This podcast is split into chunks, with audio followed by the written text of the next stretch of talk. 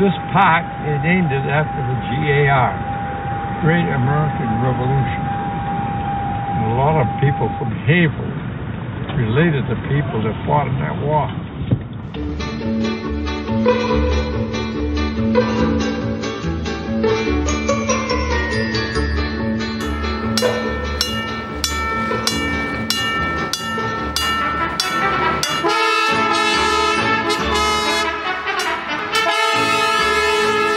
Καλώς ήρθατε σε άλλο ένα εντάχη. Είμαστε ο Δημήτρης και ο Νίκος. Συνεχίζουμε και σε αυτή την εκπομπή με το δεύτερο μέρος της συνέντευξης με τον κύριο Ιωάννη Κατσαρό, βετεράνο του Δευτέρου Παγκοσμίου Πολέμου και συγγραφέα του βιβλίου Code Burgundy: The Long Escape. Hi again, this is Dimitri and Nick with Εντάχη. This is the second part of Mr. John Katsaros, the author of Code Burgundy: The Long Escape. As we mentioned on the previous segment, this is the second, the one in the middle. We'll have one more coming up after this. Remind you that the conversation took place outside, so you might hear a little background noise, but everything else should make sense. Thank you again for tuning in, and we're looking forward to your comments and questions that you might have from Mr. Katsaros. Enjoy.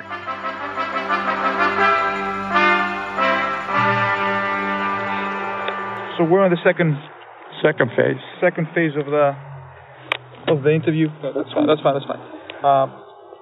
And one of the questions here is, the U.S. has changed a lot since you were growing up. At this point, you are on the 14th president, from FDR to Truman, that you've seen in your lifetime, and you've seen a lot of changes and whatnot. As we're coming towards an election season, and there's a lot of things happening in the world. This is not only for the U.S., but for the world. Based on your knowledge and experience, what can we do now to save ourselves?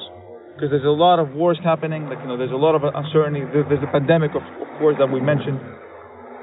What can we learn from history that we have to put in action in order not to repeat any of the mistakes of the past?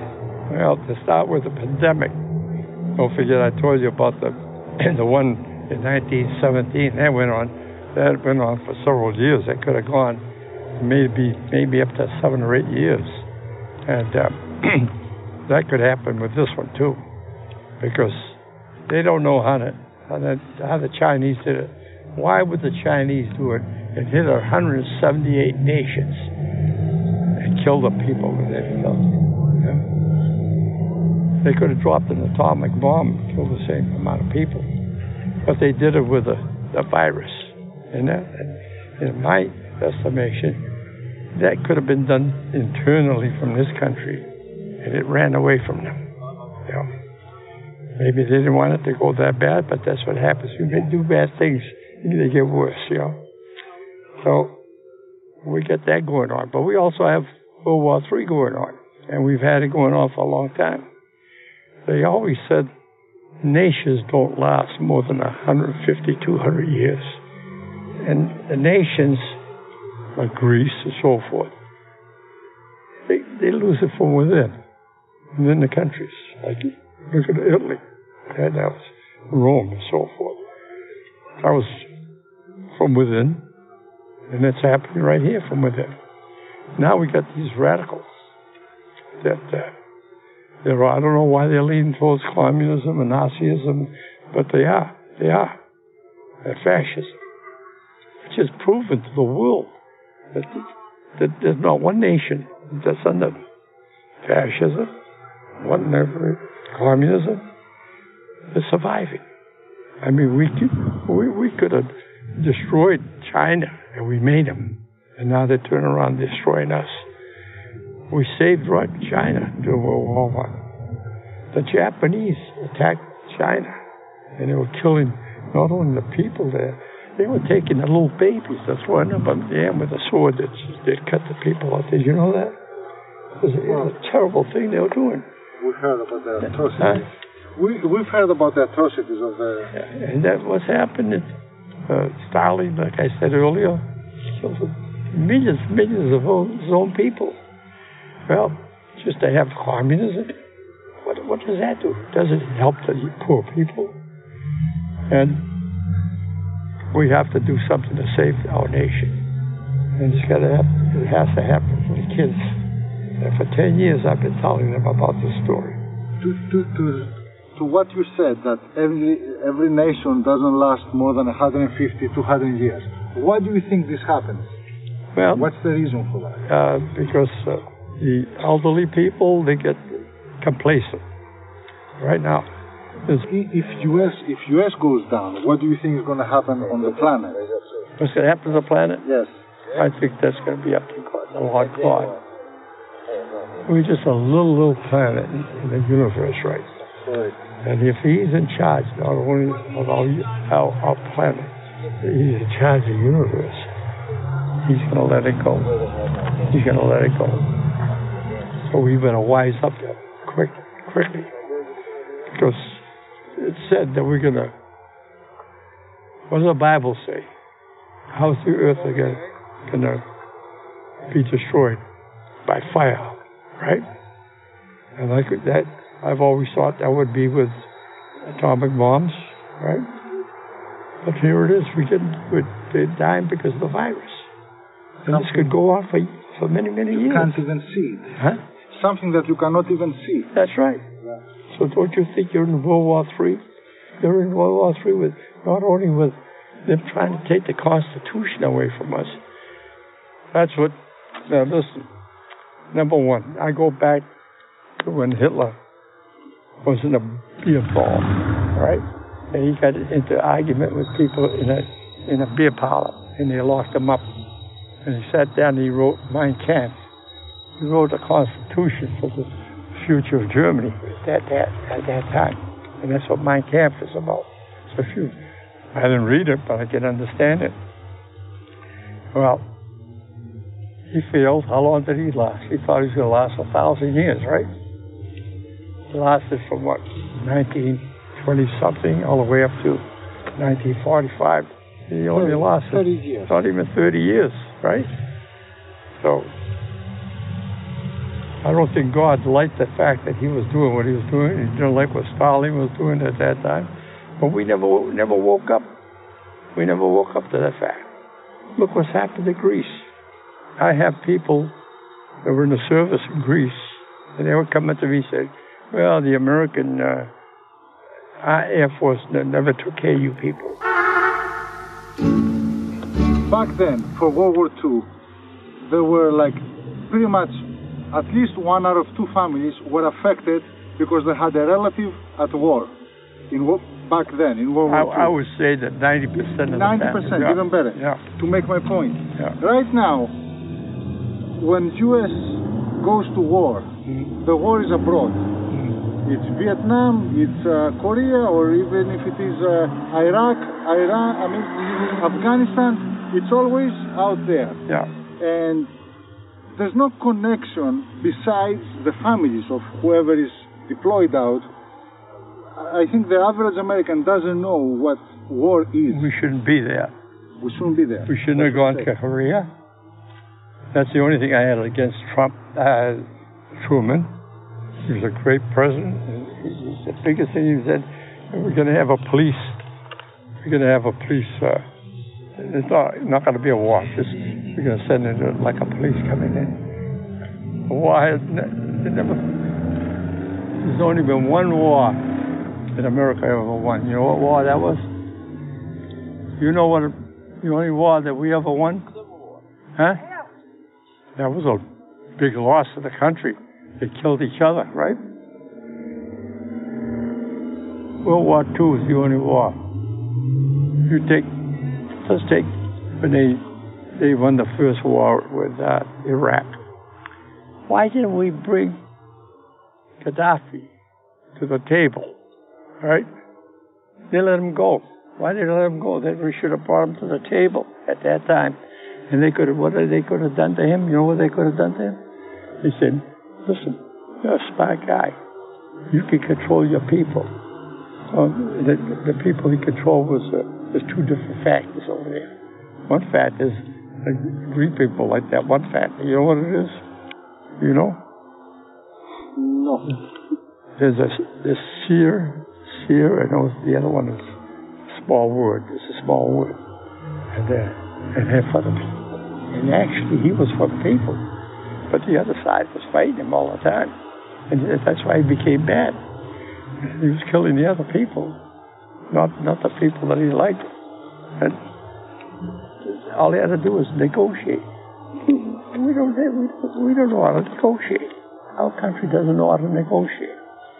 We don't train people to become negotiators. We went to Vietnam. Eisenhower told the American military, when the French were in there, the French were running Vietnam, and they were having a hard time with the North Vietnamese. And they asked Eisenhower, come on and help us. And Eisenhower says, the best thing you can do is get out. It's a no-win situation. And he told the American government the same thing. And what do we do? We go in there. That's another no-win situation. We never won a war. Did we win the war in Afghanistan? It never ended up. We've been there 15 years. What about Iraq? Can I tell you how I see it? Yeah. Because I've studied a little bit about World War II was the first war that United States, and not only the States, as a country realized they can make money out of the war. And I believe that all the wars that followed the World War II, they happened for profit. That could be it.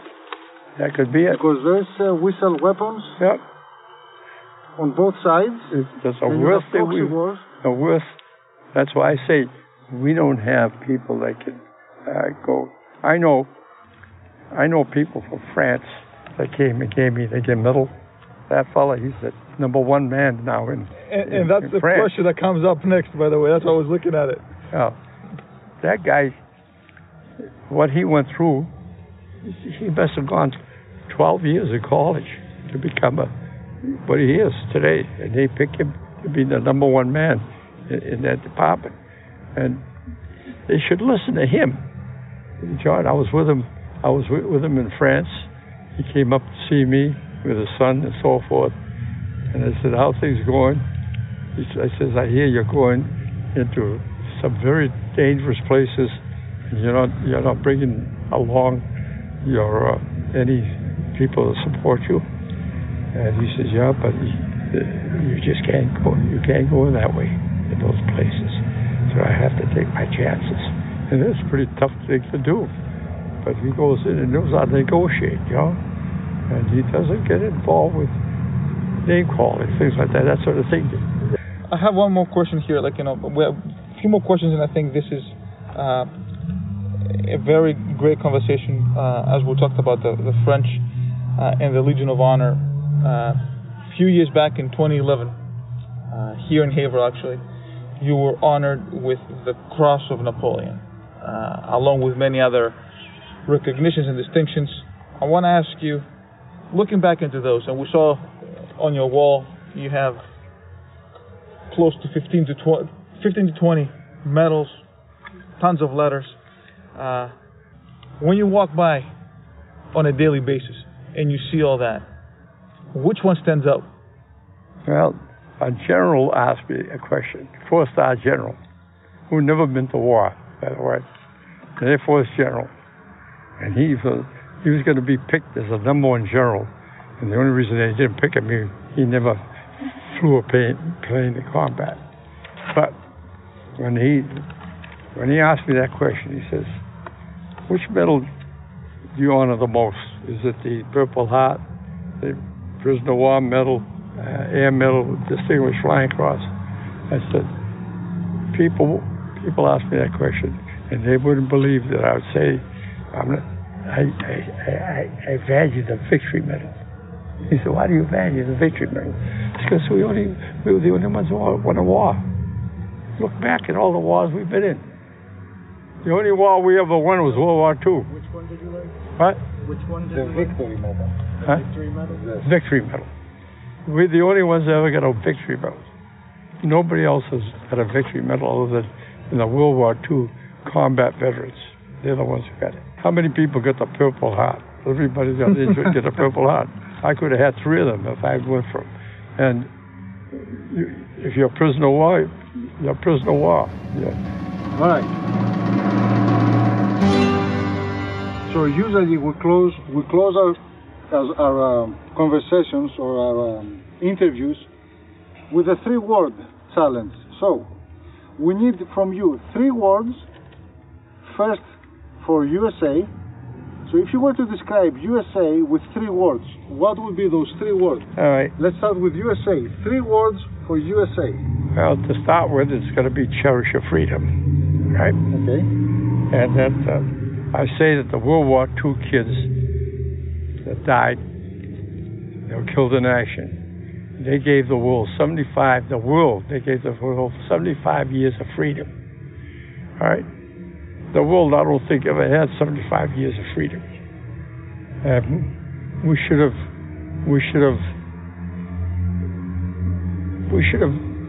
went on that basis.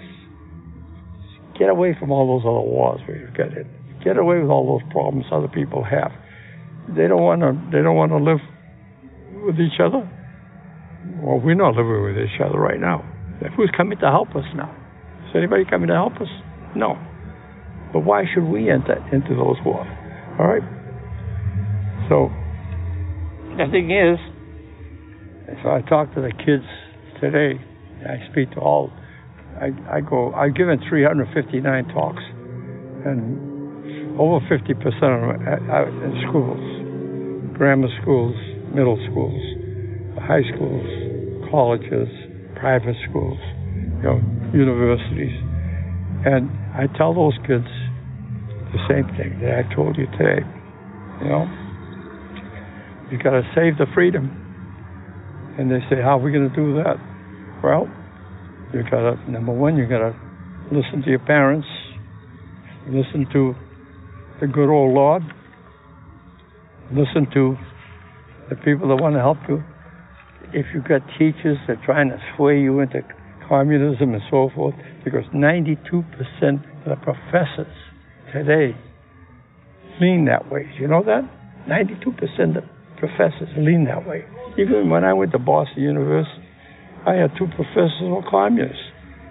I couldn't get a good mark to them because I would challenge them. You know what the heck? I went through the war. I knew better than that. You want us to turn into communism? Well, what the hell are you doing that? Why are you teaching to be you? Well, the other thing is that you gotta ask God to bless us all, and God bless America. Okay.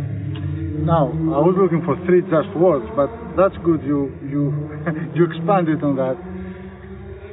I have a question from my son. My son is asking, what were your potential last thoughts when your airplane went down? What was the what? Your potential last thoughts when your airplane was going down. What did you think? The flashback you were getting. The flashback. The only thing I thought about is thanks for the help that I was getting, that I was still surviving after being shot up pretty badly, and helping two of my airmen that were killed, that died in my hands, especially the tail gunner. The left waist gunner, I put his parachute on him.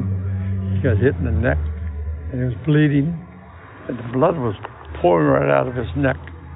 And it was so cold up in that plane, 60, 70 below zero, that the blood congealed into a glob right here, and he lived. So I put a parachute on him, and with the help of the radio man, I opened up the door of the plane, and I told him, put his hand on the ripcord, and I said, pull, when you feel you should pull, even if you're up 25,000 feet forward. So he made it all the way down, but we got into the hospital, the Germans got him in, they tried to save his life. He didn't, he lived only 2 days. The other guy that I was thinking of was the top turret operator. I was an engineer. Sometimes I used to fly as an engineer with the pilots, and I'd be in the top turret. And that day I was replaced to be a photographer. And as a result, the top turret gunner had a rocket hit him right in the neck, blew his head right off. said, the pilot says, his head landed in the Balmy doors. And his dead bodies are behind me. And he was loaded with blood all over. And the other guy was the navigator. He got shot up so badly he couldn't even put his parachute on. The radio, the bombardier put the parachute on him and put his hand on the ripcord. And when he pulled his ripcord, the parachute candle, you know what I mean by candle? Never opened up. Spun around. Never blossomed. It just went down like that. He went down 25,000 feet like that. Now, he thought the guy was dead by the time he got to the ground, but who knows? So you think about those things that happen, and you pray to God and ask Him for help. That's the most important thing. When you're in trouble, you can't say, Mama, I need you. You can ask for your mother. Yeah? You can ask for help from the big, good old Lord. He's up there helping everybody. He's looking out for everybody. He's looking at us right now. You're learning a lot, aren't you? They don't teach that at school. We're going to close with one thing, and I'm sure you and I had this conversation about this question. Because of your Greek heritage and speaking with people in the Greek community, why don't you close us with something in Greek? Maybe one sentence, whatever you see ideal. As for us, I'm going to say thank you all for joining us. It has been a great honor and a pleasure to speak with John Katsaros today. Σας ευχαριστούμε και καλή συνέχεια. Εγώ είμαι ο Γιάννης Κατσαρός και καλημέρα σας και σε ευχαριστώ που με βοήθησες όλα τα χρόνια. Σας παρακαλώ, continue to help me. Ευχαρίστησή μας. Thank you so much. Ευχαριστούμε. And that was the wrap.